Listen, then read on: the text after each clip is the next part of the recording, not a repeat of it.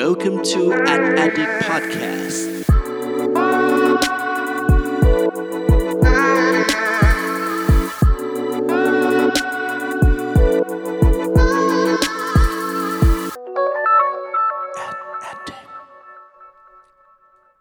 สวัสดีครับ ขอต้อนรับเข้าสู่ a d d i c t Podcast ตอนที่ 51 กับผม เพิร์ดพงปฏิภาสุขยืดครับ วันนี้นะครับเรื่องราวที่เราจะมาพูดคุยกันนะครับก็มาจากงานที่เพิ่งจัดไปสดๆร้อนๆเลยครับ ซึ่งก็คืองาน Thailand Social Award 2020 นะครับ โดยในปีนี้เนี่ยก็ถือว่าค่อนข้างแตกต่างจากหลาย ๆ ปีที่ผ่านมานะครับ คือผมเชื่อว่าหลายคนที่ใครติดตามในวงการโซเชียลมีเดียในแง่ของธุรกิจการตลาดโฆษณาต่าง ๆ เนี่ยน่าจะคุ้นเคยกับงานนี้กันอยู่แล้วนะครับ แต่ว่างานในปีนี้เนี่ยก็มีการแบ่งวันชัดเจนเลยครับ วันหนึ่งคือ forum day นะฮะ คือเปิดโอกาสให้แพลตฟอร์มต่าง ๆ เนี่ยมาพูดแบบเจาะลึกเลยนะครับ กับอีกวันหนึ่งเนี่ยก็คือการประกาศรางวัลนะครับ วันนี้เนี่ยสิ่งที่ผมจะมาแชร์กันนะครับก็คือมาจากในวัน forum day นะครับซึ่งผมเองเนี่ยในวันนั้นเนี่ยก็ได้ไปเป็นส่วนหนึ่งในฐานะ media partner นะครับแล้วก็ได้มีโอกาสเป็น speaker พูดใน panel หนึ่งด้วยนะครับวันนี้ครับสิ่งที่ผมจะหยิบจับมาครับไม่ใช่ panel ที่ผมพูดเองนะฮะแต่ว่าเป็นสิ่งที่ผมเชื่อว่านักการตลาดแล้วก็นักโฆษณาหลาย ๆ คนเนี่ยน่าจะอยากรู้มาก ๆ นะครับว่า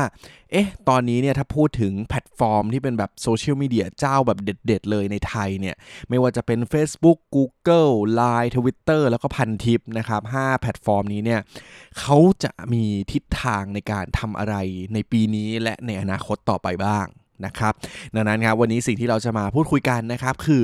อัปเดตทิศทางอนาคตของ 5 โซเชียลมีเดียในประเทศไทย ประจำปี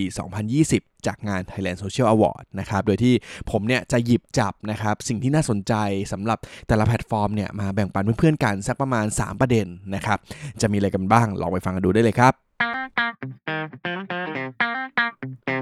มาเริ่มกันที่แพลตฟอร์มแรกกันเลยนะครับ ซึ่งก็คือโซเชียลมีเดียยอดฮิตนะครับ ที่คนเนี่ยนิยมใช้สูงมากๆนะครับ ในประเทศไทยก็คือ Facebook นั่นเองนะฮะ ซึ่งจริงๆแล้วเนี่ยหลายคนอาจจะบอกว่า เฮ้ย Facebook เนี่ยจำนวนผู้ใช้เนี่ยเขาก็เท่าเดิมหรือเปล่า ในงานนี้เนี่ย Facebook ก็ออกมาบอกว่า เฮ้ย จริงๆ ฉันก็มีจำนวนเพิ่มขึ้นเล็กน้อยเหมือนกันนะครับ ซึ่งถ้าสรุปนะฮะว่าเอ๊ะแล้ว อนาคตต่อไปเนี่ย Facebook ในปีนี้เนี่ยเขาจะ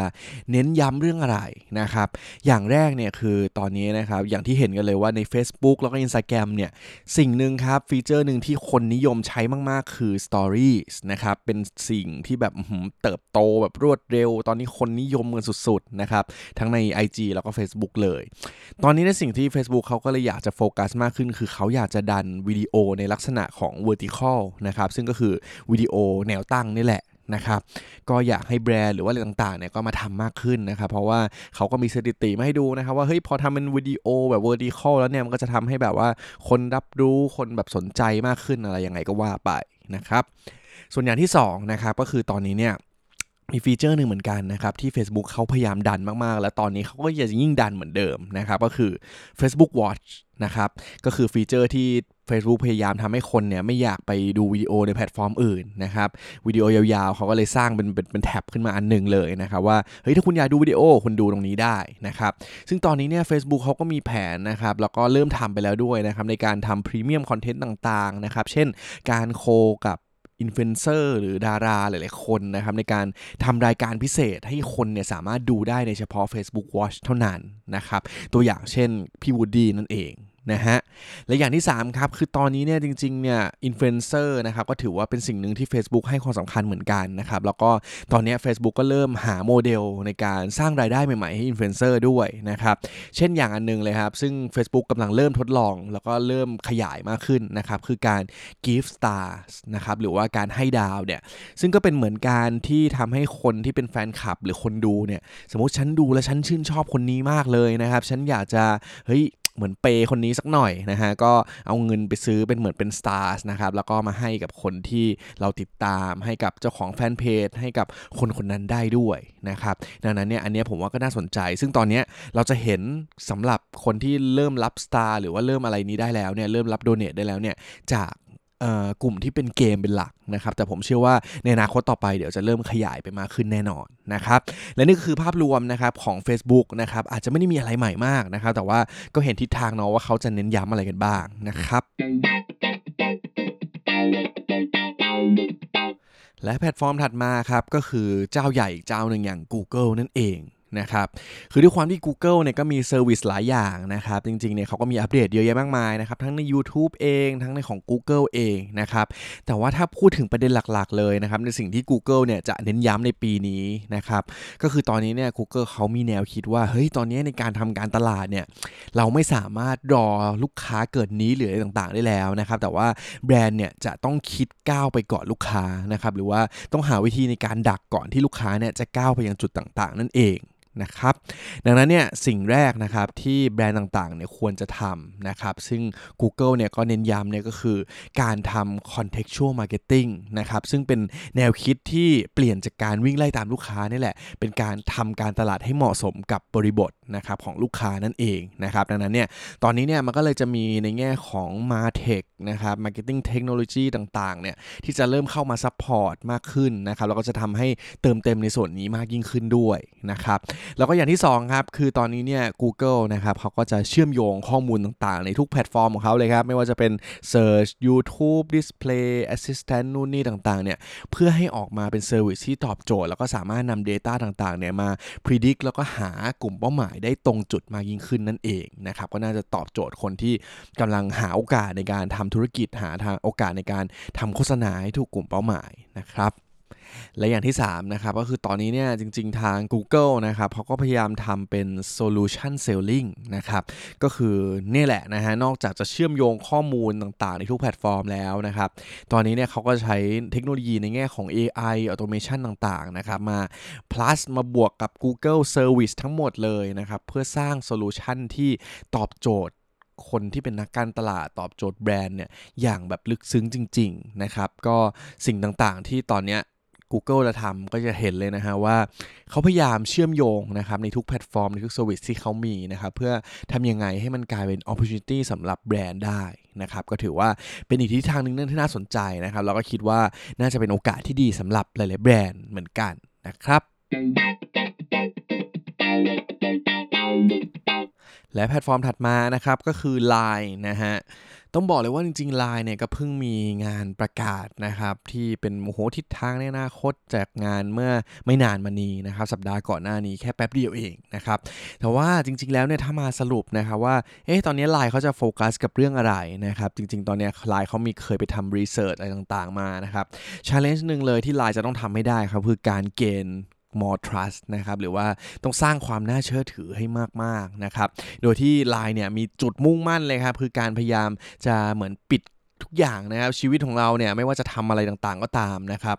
เขาเนี่ยจะเป็นสิ่งที่สามารถตอบโจทย์ทุกช่วงเวลาในชีวิตของเราได้นะครับหรือว่าไลน์ก็จะใช้คำหนึ่งว่าเขาต้องการ complete journey ของคนนั่นเอง นะฮะซึ่งพอมองในมุมของโอกาสในแง่ของการตลาดนะครับไลน์ก็เลยมีการทำอะไรมาหลากหลายเหมือนกันนะครับอย่างแรกที่น่าสนใจนะครับก็คือ Line My Shop นะครับ Line My Shop เนี่ยจะเป็นแพลตฟอร์มกลางนะครับในการที่ทำให้แบรนด์ หรือว่าธุรกิจขนาดเล็กนะฮะสามารถบริหารจัดการทุกอย่างในระบบของ Line ได้หมดเลยนะครับไม่ว่าจะเป็นแบบ Line Official Account Line Point Rapid Line Pay หรือว่าอะไรต่างๆก็ตามนะครับคนเนี่ยสามารถจัดการอะไรต่างๆ ได้ง่ายมากยิ่งขึ้นนะครับก็ถือว่าน่าจะเป็น benefit โดยตรงสำหรับร้านค้าแล้วก็ธุรกิจต่างๆ เลย นะฮะแล้วก็อย่างที่2เนี่ยผมรู้สึกว่าอันเนี้ยโหโคตรตอบโจทย์เมื่อกี้มีการหลุดโคตรมานิดนึงนะฮะไม่เป็นไรแล้วกัน อันนี้เนี่ยตอบโจทย์สำหรับคนในวงการโฆษณาและนักการตลาดมากๆนะครับ เพราะว่า challenge อย่างหนึ่งที่เจอเวลาใช้ไลน์นะครับ คือ โอเค สมมุติเราทำเป็น Line Official Account เนาะ แน่นอนครับสิ่งที่เกิดขึ้นคือคนเนี่ยมักจะบล็อกเราเยอะมากนะครับดังนั้นเนี่ยตอนนี้ไลน์ก็มีการประกาศมาว่า เฮ้ย เดี๋ยวฉันจะมีการทำ ad format อันนึงนะ ที่จะทำให้คุณเนี่ยสามารถยิง ad ไปยังคนที่บล็อกคุณได้เออ อันนี้ก็ถือว่าอาจจะเป็นการ turn คนที่เขาอาจจะเฮ้ยไม่ได้สนใจเราแล้วนะกลับมาเป็นคนที่สนใจแบรนด์เราก็ได้นะครับ และอย่างที่3นะครับอันนี้จริงๆก็คือ Line เขามีทำมาสักพักหนึ่งแล้วนะครับแล้วก็Ad Addict เราเองก็เคยไปจอยในโปรแกรมนี้ด้วยนะครับก็คือ Line Idol นะครับก็ถือว่าเป็นอีก service หนึ่งที่ Line เนี่ยพยายามจะดึงเหล่า publisher เหล่าอินฟลูเอนเซอร์ต่างๆนะครับมาสร้างสรรค์คอนเทนต์อยู่ในรูปแบบของ Line Official ในแอปพลิเคชัน Line นั่นเองนะครับก็คืออย่างที่บอกแล้วว่า Line พยายามจะทำให้ชีวิตของคนนะฮะคนคนหนึ่งเนี่ยคุณไม่ต้องออกไปไหนเลยนะครับ อยู่ในไลน์อย่างเดียวก็ตอบโจทย์ได้นะครับ ก็ถือว่าเป็นอีกทิศทางหนึ่งที่น่าสนใจเหมือนกันนะครับ และแพลตฟอร์มถัดมานะครับก็คือแพลตฟอร์มยอดฮิตอย่าง Twitter นะครับซึ่งช่วง 2 ปีหลังมาเนี่ยมาแรงมากๆนะครับสิ่งที่ Twitter นะครับจะให้ความสำคัญในปีนี้นะครับก็คือ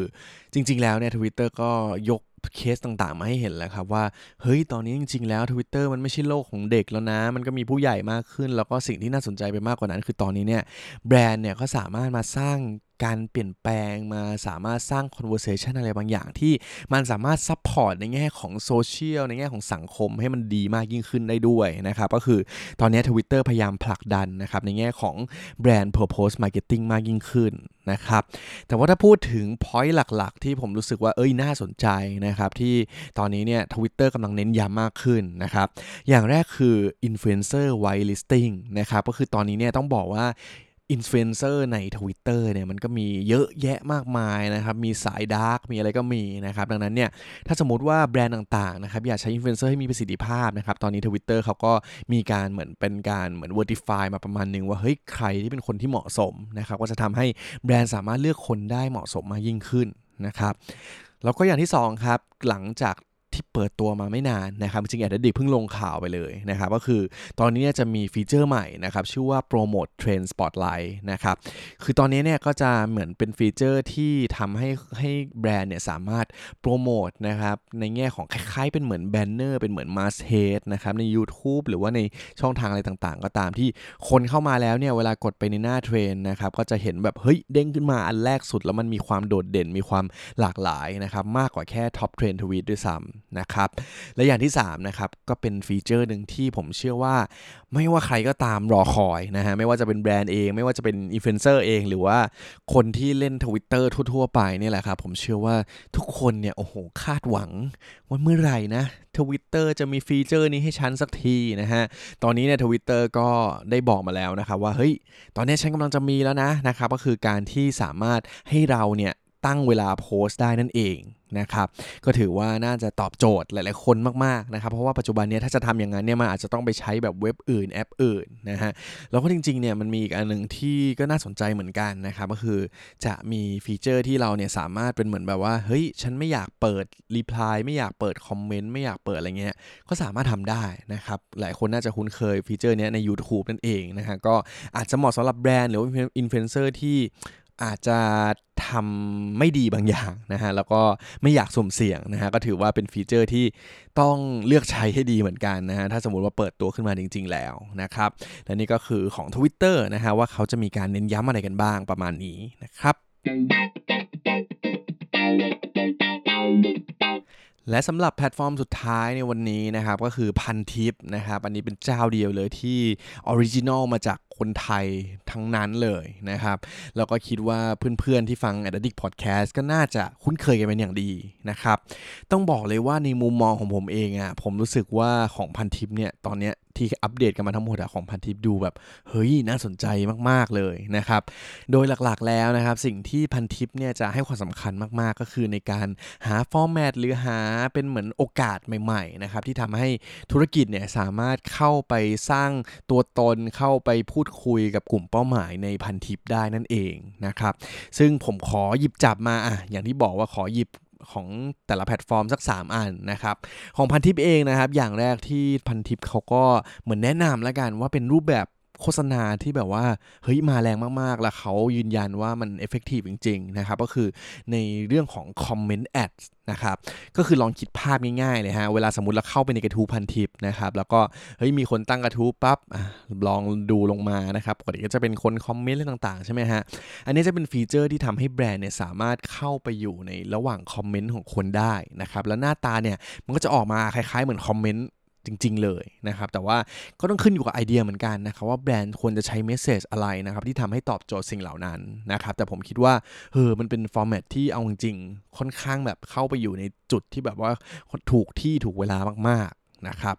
อย่างที่2ครับคือ quiz game นะครับ อันนี้เป็นสิ่งใหม่ที่พันทิปจะทำขึ้นมานะครับ เพราะว่าจากสมัยก่อนเนี่ยสิ่งที่พันทิปทำครับเขาอาจจะมีการทำเป็นเหมือนกิจกรรมเป็น activity นะครับ ให้คนเนี่ยทำ testimonial นะครับ เช่นมา เฮ้ยตกลงกับแบรนด์นะครับ เชิญเอาของอันนี้ไปนะครับ ไปลองใช้แล้วก็กลับมารีวิวอะไรต่างๆนะครับ แต่ว่าสิ่งอันนี้ครับที่เป็นควิสเนี่ยจะมีความแตกต่างตรงที่ก่อนที่คุณเนี่ยจะได้รับของนั้นไปหรืออะไรยังไงก็ตาม ฉันเนี่ยแบรนด์ต่างๆเนี่ยสามารถทำเหมือนควิสให้คุณเนี่ยร่วมเล่นสนุกก่อนได้นะครับ มุมหนึ่งคืออาจจะเป็นการเหมือนคัดเลือกคนที่แบบว่าใช่จริง ๆ ก่อนนะครับ แล้วก็อย่างน้อยคนที่จะมาลุ้นได้รับของไปเนี่ยเขาต้องมีการทำการบ้านอะไรบางอย่างก่อนเกี่ยวกับแบรนด์นั้นๆนั่นเองนะครับซึ่งถือว่าเฮ้ยแบรนด์ก็ได้เปรียบอย่างน้อยว่า ตั้งแต่นะเวลาที่คนสนใจอยากจะมาจอยโปรแกรมการ testimonial ต่างๆของเขาเนี่ย อย่างน้อยคนที่เข้ามาสนใจต้องได้ความรู้หรือได้ educate อะไรบางอย่างของแบรนด์ไปแล้วด้วยนะครับ ตัวอย่างง่ายๆ เช่นสมมติแบรนด์เขาถามว่า เฮ้ย ถ้าสมมติว่าพูดถึงแบรนด์เขาเนี่ยอะสินค้าตัวนี้มี key selling point อะไรยังไงบ้างอะ เนี่ยคนที่เราอยากจะเล่นควิสก็ต้องไปศึกษาดูแล้วนะครับ แล้วก็อย่างที่3นะครับก็คือตอนนี้เนี่ยสิ่งที่น่าสนใจแล้วก็น่าชื่นชมพันทิปมากๆนะครับก็คือณในปัจจุบันนะครับในปีนี้เราจะเห็นเลยว่าธุรกิจพังมากๆนะครับ อุตสาหกรรมตอนนี้นี่ไปกันใหญ่แล้วนะครับ สิ่งที่พันทิปครับเขาเปิดโอกาสขอเป็นส่วนหนึ่งในการช่วยเหลือสังคมนะครับ คือตอนนี้เนี่ยพันทิปจะเปิดพื้นที่โฆษณาให้กับ ธุรกิจโรงแรมนะครับกว่า 120 เจ้านะครับเพื่อมอบพื้นที่โฆษณาเหล่านี้เนี่ยให้เขาได้มีโอกาสในการแบบเฮ้ยโฆษณาฟรีนะครับแล้วก็สามารถให้ออฟเฟอร์นะครับกับคนไทยต่างๆนะครับที่จะไปพักโรงแรมของเขาเหล่านั้นนะครับเพราะว่าอันนี้ก็ถือว่าเป็นเงื่อนไขหนึ่งเหมือนกันที่ทางพันทิปเนี่ยวางเอาไว้นะครับก็ถือว่าเป็นอะไรที่น่าสนใจแล้วผมก็แนะนำเลยสมมุติว่าใครที่ตอนนี้กำลังฟังอดีพอดแคสต์กันอยู่ แล้วก็เฮ้ยฉันทำธุรกิจโรงแรมแล้วก็ตอนนี้เนี่ยมันขาลงมากๆจริงๆนะครับอยากจะให้พันทิปช่วยนะครับก็สามารถติดต่อทางพันทิปไปได้นะครับผมว่าก็ตอนนี้น่าจะมีคนติดต่อไปเยอะมากๆนะครับแต่ว่าพันทิปเขาคงมีวิธีการคัดของเขานะครับว่า 120 โรงแรมเนี่ยที่เขาจะเลือกมาให้เปิดโอกาสให้มา